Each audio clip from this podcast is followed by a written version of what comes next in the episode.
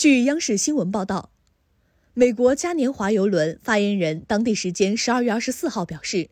一艘十八号从迈阿密出发前往加勒比海南部的嘉年华邮轮被拒绝进入博内尔岛和阿鲁巴岛，因为该邮轮上多人新冠病毒检测结果呈阳性。嘉年华邮轮公司没有说明有多少人的新冠病毒检测结果呈阳性或正在隔离。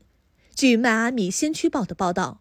船上有两千四百九十七名乘客和一千一百一十二名工作人员。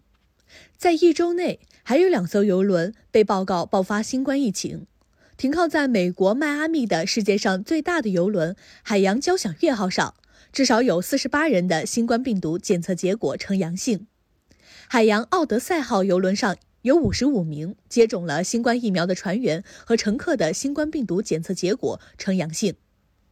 感谢收听《羊城晚报广东头条》，我是主播于倩。